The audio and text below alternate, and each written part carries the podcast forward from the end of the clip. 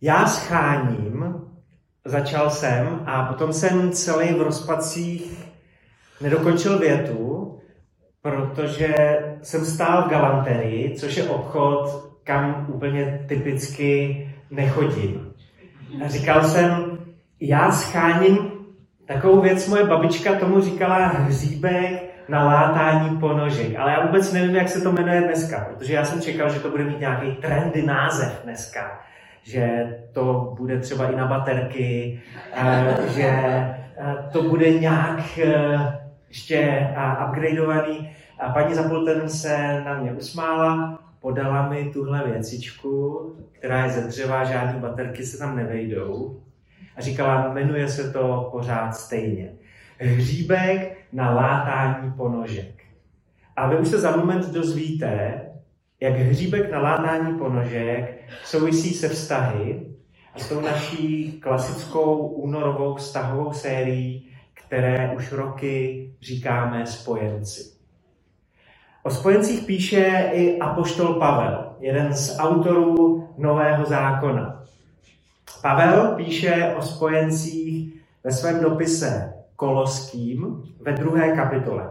Budu číst s Koloským z druhé kapitoly z první tři verše.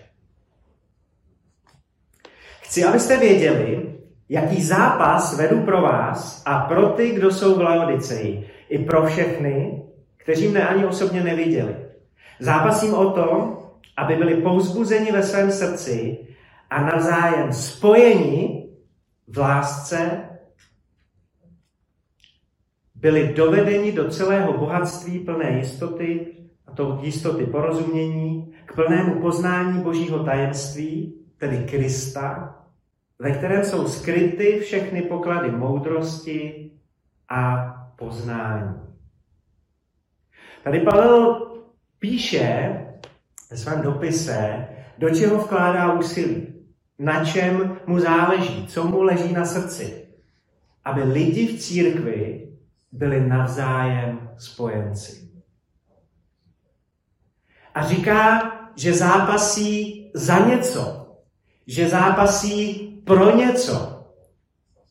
Když používáme slovo boj nebo zápas, tak spíš se bojuje proti něčemu nebo proti někomu. A možná takhle je docela mezi lidma známá církev. Že křesťani ty pořád proti něčemu bojují, pořád proti něčemu protestují. My si tady čas od času v mozaice připomínáme, že my chceme být církev, která je známá, že je pro něco. Protože Apoštol Pavel tady představuje církev, která leží Bohu na srdci, církev, kterou si Bůh představuje. A říká, já zápasím za vás, já jsem tady pro vás. Církev, kde jsme pro sebe navzájem. Církev, kde jsou lidi jeden pro druhého. Pavel píše o církvi podle Ježíšových představ, to je církev, kam jenom lidi nepřijdou, aby se vedle sebe posadili, nebo aby spolu mluvili, ale aby spolu byli a byli si navzájem spojenci. Aby byli spojeni. To navzájem spojení v řeckém originále se dá taky přeložit jako být sešítí k sobě. Sešít něco k sobě. Překlenout mezeru, která mezi náma jako eh, lidma vzniká, protože se mezi náma tvoří díry, mezi náma se tvoří mezery. Prostě čistě, to je, to je jako s dírou na ponožce. Díra na ponožce prostě vznikne tím, že chodíte nejčastěji. A my, jak vedle sebe chodíme, tak přirozeně se můžou mezi náma objevit mezery. Ale být navzájem spojení je o tom umět tu díru překlenout. Vzít jeden konec, to jsem já, a vzít druhý konec, to seš ty, a spojit se navzájem. Ale Pavel neříká, že, že stačí být navzájem spojený jen tak. Když se na ponožce objeví díra, tak uh, já to přiznám, můžu. Nevadí, jo. Já si ponožky zašívám sám. A, a nebudu říkat celý ten příp, nebo můžu? Jo. A, a moje žena má pocit, že to nemá cenu zašívat ponožky. Jo. Že, že je jako lepší tu děravou ponožku vyhodit a koupit nové ponožky. Ne, ne, račky, tak teď to říkám nepřesně. Jo, takhle. Uh, celý příběh je, že já mám 70 párů ponožek a vypadává mi to ze skříně, tudíž když se nějaký rozdrbou, tak je lepší je vyhodit a nekupovat nový. Ne, aha, jo, jo, jo. Uh, tak uh, teď jsem trošku jako si tady jako zabásnil, ale já mám, já mám několik párů, který mám opravdu hodně oblíbený. A když se rozdrbou, jeden pár jsem zašíval dokonce už dvakrát, protože na poprvé jsem to neudělal moc dobře. Když se rozdrbou, tak chci tu díru překlenout. Chci ty ponožky spravit. A vy, kdo jste někdy spravovali něco, co má specifický tvar, tak víte, že nestačí vzít jenom jeden ten konec, druhý ten konec a prostě se cvaknout to dohromady. A tlačí to. Ono to vezme prostor totiž, když se to udělá takovým způsobem. Pak se tam třeba nevejdou prsty, nebo se tam nevejde pata. A proto je tady ten zázrak techniky. Sešívá se kolem tohohle hříbku, protože on tam udělá ten prostor, aby se ty konce spojily dobrým způsobem. A proto apoštol Pavel představuje úplně stejný koncept, protože on říká, že nemáme být navzájem spojení jen tak. On říká, buďte navzájem spojeni v lásce. Kolem lásky překlenujte ty mezery.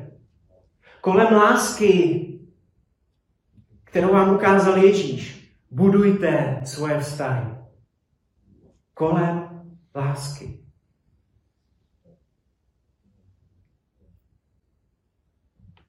Nedávno jsem dostal tip na knížku od Johna Maxwella, což je řečník a, a spisovatel, který ho mám moc rád. A ta knížka se jmenuje Každý komunikuje, málo kdo naváže spojení.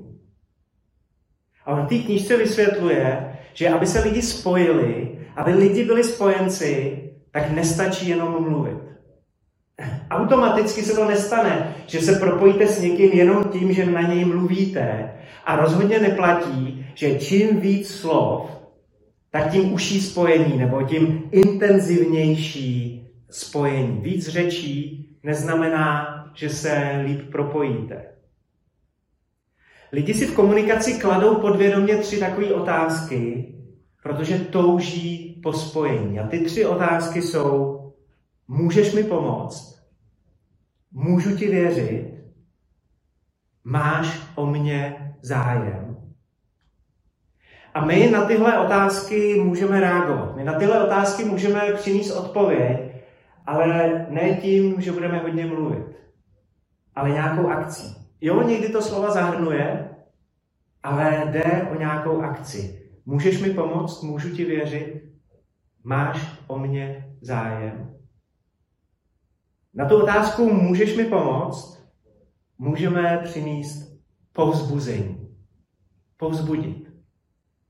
Už jsme to tady četli u Pavla. Koloským, druhá kapitola, druhý verš.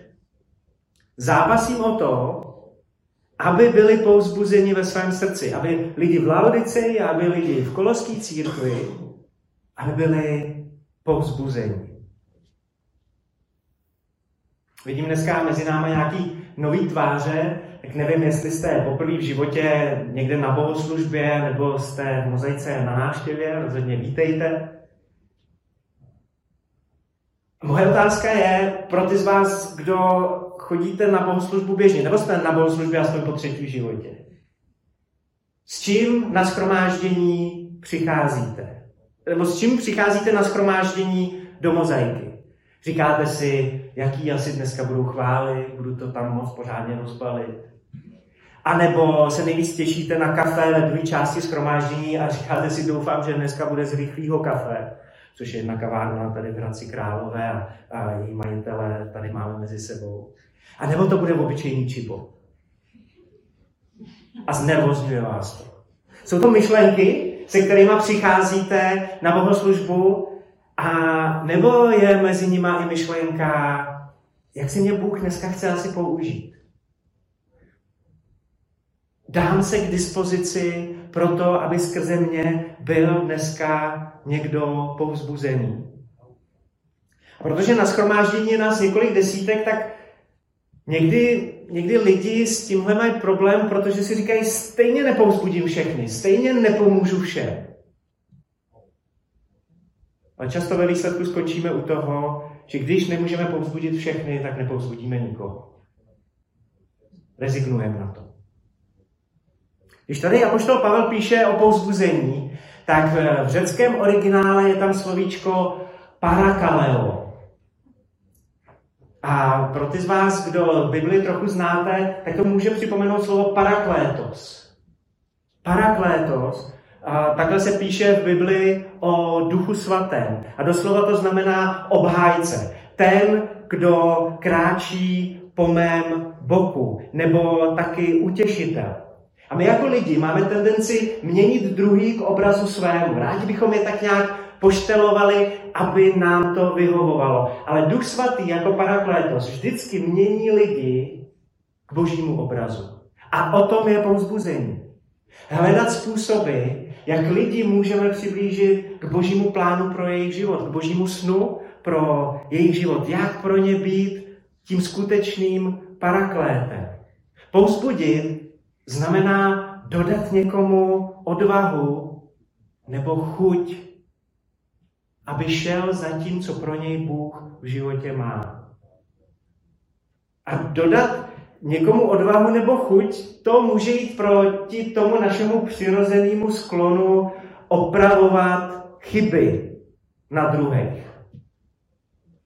Já mám dvě děti, starší dceři je 18 let a když se naše Eliška narodila, tak eh, den, kdy jsem poprvé se objevil v církvi na schromáždění jako táta, novopečený, tak za mnou přišlo několik lidí a gratulovali. A dva z nich mi přinesli takový zvláštní povzbuzení. Vidíte ty uvozovky. Dva lidi totiž za mnou přišli s upozorněním, že nejrozmazlenější děti v církvi jsou děti pastora. A přinesli mi takový povzbuzení, abych já si na to dával pozor. Byla tam gratulace, ale taky dopředu chtěli opravit moje chyby. Asi počítali s tím, že budu svoje děti rozmazlovat. A tuším, že ten motiv zatím byl dobrý, že chtěli, abych byl dobrý táta. Paradoxně se stal přesný opak. Aspoň na nějakou dobu se ze mě stal velmi úzkostlivý otec, protože pokaždý, když naše Eliška ve schromáždění na bohoslužbě zakňourala, tak já jsem se hned úzkostlivě rozhlížel, jestli náhodou nebude naši Elišku někdo považovat za rozmazlenou, protože je příliš hlasitá na bohoslužbě. A když začala chodit, tak eh, nejenom, že jsem nebyl dobrý táta, ale nebyl jsem ani dobrý manžel na základě tohohle divného povzbuzení ze začátku, protože jsem velmi úzkostlivě dbal na to, aby moje žena Elišku neustále měla pod kontrolou a pod dohledem, aby si snad někdo nemyslel, že máme rozmazlený dítě.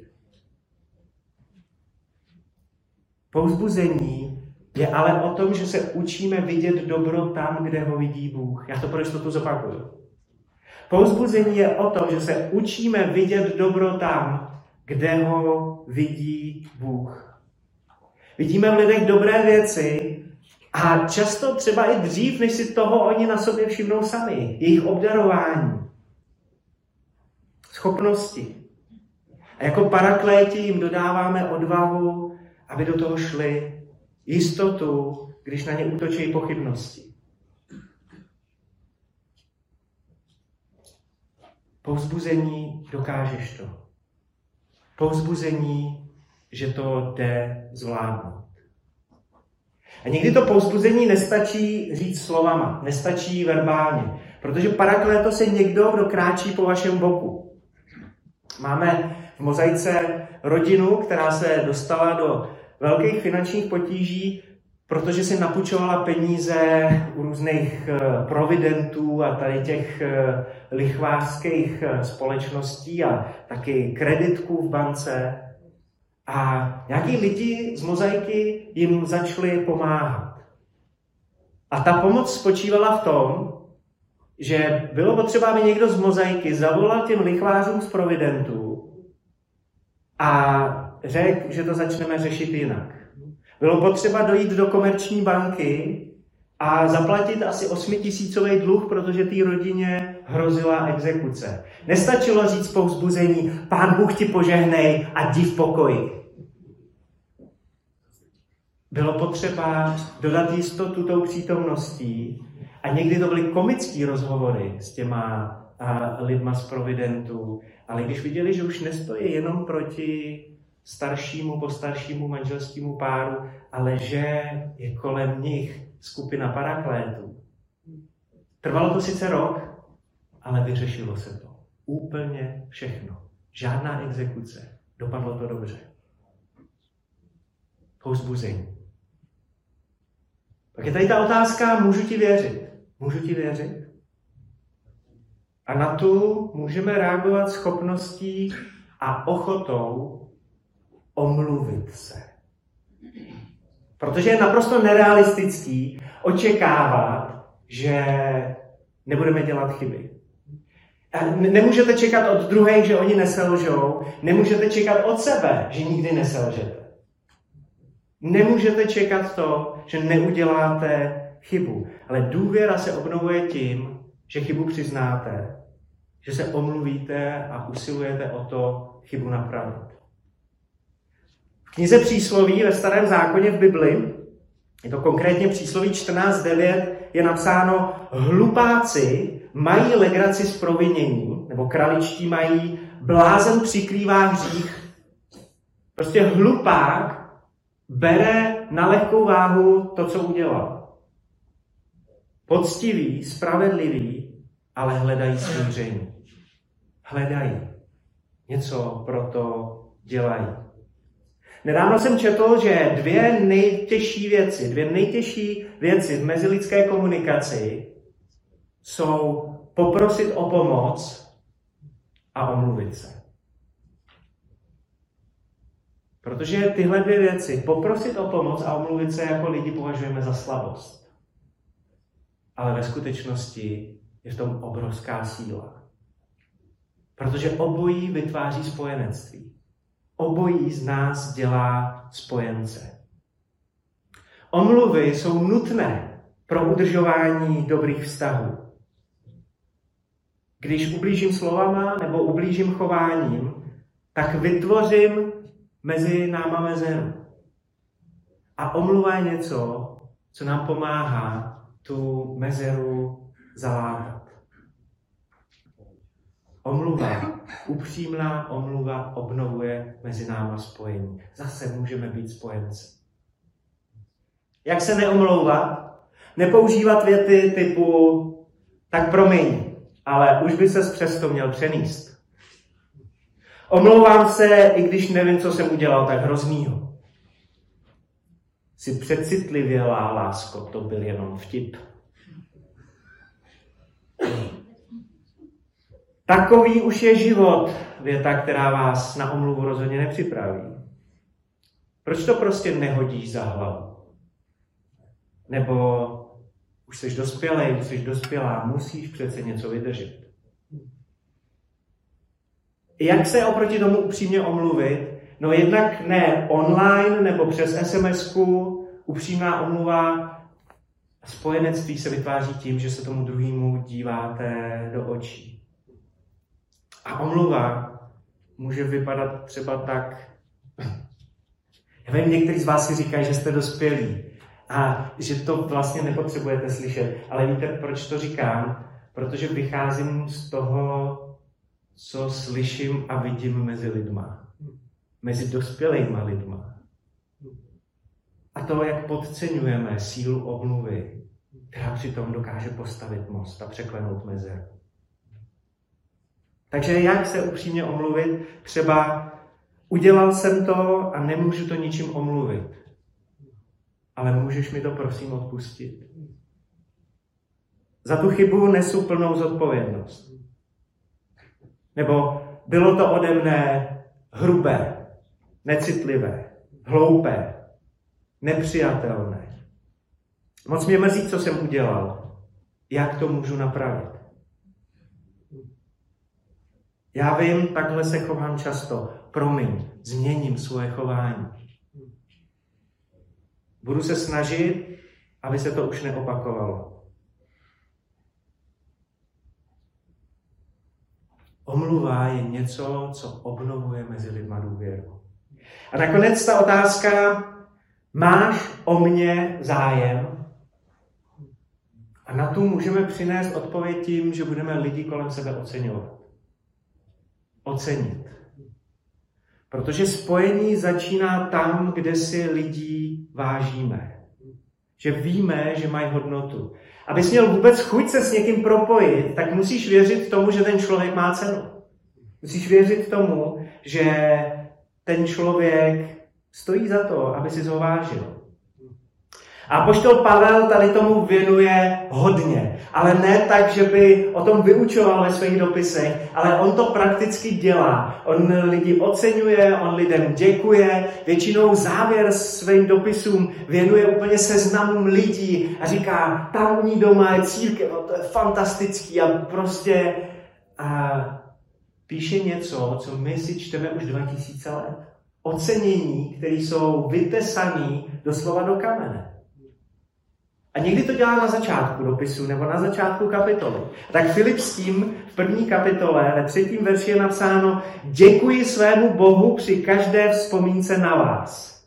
Představte si, že to by byla součást toho, že se v mozaice pozdravíme nebo obejmeme a, a řeknu, tenhle týden jsem na tebe hodně myslel a po každý s takovou vděčností. No komu by to neudělalo radost? Komu by to nerozsvítilo den, komu by to nerozsvítilo úsměv na tváři. A ve čtvrté kapitole Filipským v prvním verši Pavel píše, a tak, moji bratři, milovaní, vytoužení, má radosti a koruno. Má královská koruno. Vy jste moje ozdoba. Takhle Pavel přemýšlí o církvi, dokonce o církvi, která mu dost často leze na nervy. A přitom ji dokáže ocenit. Dokáže vyjádřit to, jak je za ní vděčný. Ocenit druhý vyžaduje pokoru. A my si někdy myslíme a zaměňujeme to, že pokořit se znamená, že přestanu být sám sebou a že si sám sebe přestanu vážit. Ale to není pokora. Mně se moc líbí, co píše John Maxwell v té knížce Všichni komunikují a, a málo kdo se propojí, málo kdo vytvoří spojení. On tam píše, pokora znamená znát a využívat svou sílu k užitku druhých. Že to není o tom, že se podceňuju. Já znám svoji sílu a pokora znamená, že to chci použít proto, aby druhý zazářili. Pokora, vaše pokora, vaše ocenění umožňuje zazářit druhý. V týdnu jsem četl jeden takový příběh o farmářce, která po dlouhým a náročným dni svojí rodině k večeři naservírovala balík sena. Manžel protestoval, děti protestovali, dokonce její náctiletý syn se jí zeptal, jestli se nezbláznila. A ona na to reagovala, jak jsem měla vědět, že si vůbec něčeho všimnete? Vařím pro vás bezmála 20 let a nikdy jsem od vás neslyšela uznání, které by mě přesvědčilo, že vidíte rozdíl mezi senem a pořádným jídlem. Před několika lety se dělal průzkum Proč manželky odcházejí od manželů a proč manželé odcházejí od manželek. A na prvních třech místech, jedno z těch prvních třech míst bylo, vedle toho člověka si připadám jako nic. Nemám pocit, že vedle něj mám jakoukoliv hodnotu. Neváží si mě. Necení si mě. Někdy jsme si lidma kolem sebe natolik jistí, že jim nedáváme najevo, jak moc jsou pro nás důležitý, jak moc jsou pro nás zácní. Až když se z našeho života ztratí, tak nám to dojde, tak nás to mrzí. Možná nejjednodušší je někoho ocenit slovně. Já jsem kdysi byl součástí jednoho takového pracovního týmu a strávili jsme spolu pracovně na střídačku půl roku a na konci té stáže jsme si měli napsat na kartičky, vidíte, kolik nás tam bylo, a každý každému dal kartičku, čeho si na něm váží. Už je to asi pět let. A já ty kartičky mám pořád schovaný. Nemyslete si, že je mám pod polštářem a vytahuji je vždycky na dobrou noc. Teď jsem je vytáhl ze skládku po několika letech. Ale bylo zajímavé si číst Jakub, bystrý, chytrý člověk. Ne, a tuhle kartičku jsem vám přines, protože tam je napsáno nejlepší koníček ponožky. Toho si všimnul Honza. A pak tady Jakube, ty vše vždy nádherně schrneš a úžasně lidsky mluvíš. Paráda. Na drtivé většině těch kartiček se ale objevilo něco, co bylo pro mě moc důležité. Bylo tam, že mě ty mý kolegové považují za upřímného a opravdového člověka. A to se mě dotklo proto, že tohle je moje obrovská pochybnost v životě. Jestli takový skutečně jsem. A ocenění lidí kolem nás může zafungovat ve výsledku jako to pouzbuzení ze začátku. Gary Chapman je člověk, který napsal, asi objevil pět jazyků lásky. A on ocenění přirovnává k vitamínům. Jsou to látky, které nám pomáhají udržet si zdraví. Nejsou ale tak silné, aby stačilo vzít si jednu pilulku třeba za měsíc a už jste nepotřebovali další dávku. U vitamínů je potřeba pravidelný přísun, stejně tak jako u ocenění. A pak různí lidé potřebují různé prvky v různých dávkách. Některým lidem by takovéhle kartičky vůbec neudělaly radost, protože neslyšejí ocenění skrze slova a neslyšejí ocenění ušima. Ale to, že si jich druhý váží, poznají tím, že jim ty druhý dají nějaký speciální dárek nebo že s nima stráví čas, a nebo že jim nabídnou nějakou pomoc, nějakou praktickou službu. Máme to jako lidi různě. A co já se pořád znova a znova učím, když nevíš, tak se zeptej. Když prostě nevíš, jak toho druhého ocenit tak, aby to ocenění skutečně slyšel, jak jsi pro něj důležitý, eh, ne obráceně, Eh, jak on je pro tebe důležitý, jak ona je pro tebe důležitá, tak se zeptej. Třeba jsi pro mě vzácný člověk, ale přiznám se, nevím, jak ti to dát najevo. Co by ti udělalo radost? Jak ti to můžu ukázat? A zjistíte, co jsme šli spolu na kafe. Co kdyby jsme šli spolu do čajovny? Co kdyby jsme spolu šli postavit zeď nebo upít třeba chleba. Udělat něco rukama, udělat něco praktického.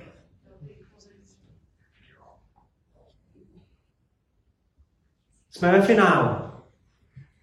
Tři otázky. Kdo kolem tebe potřebuje povzbudit? Komu se máš omluvit? Koho bys měl ocenit. Staň se někomu spojencem a usiluj o to, abyste byli navzájem spojeni v lásce.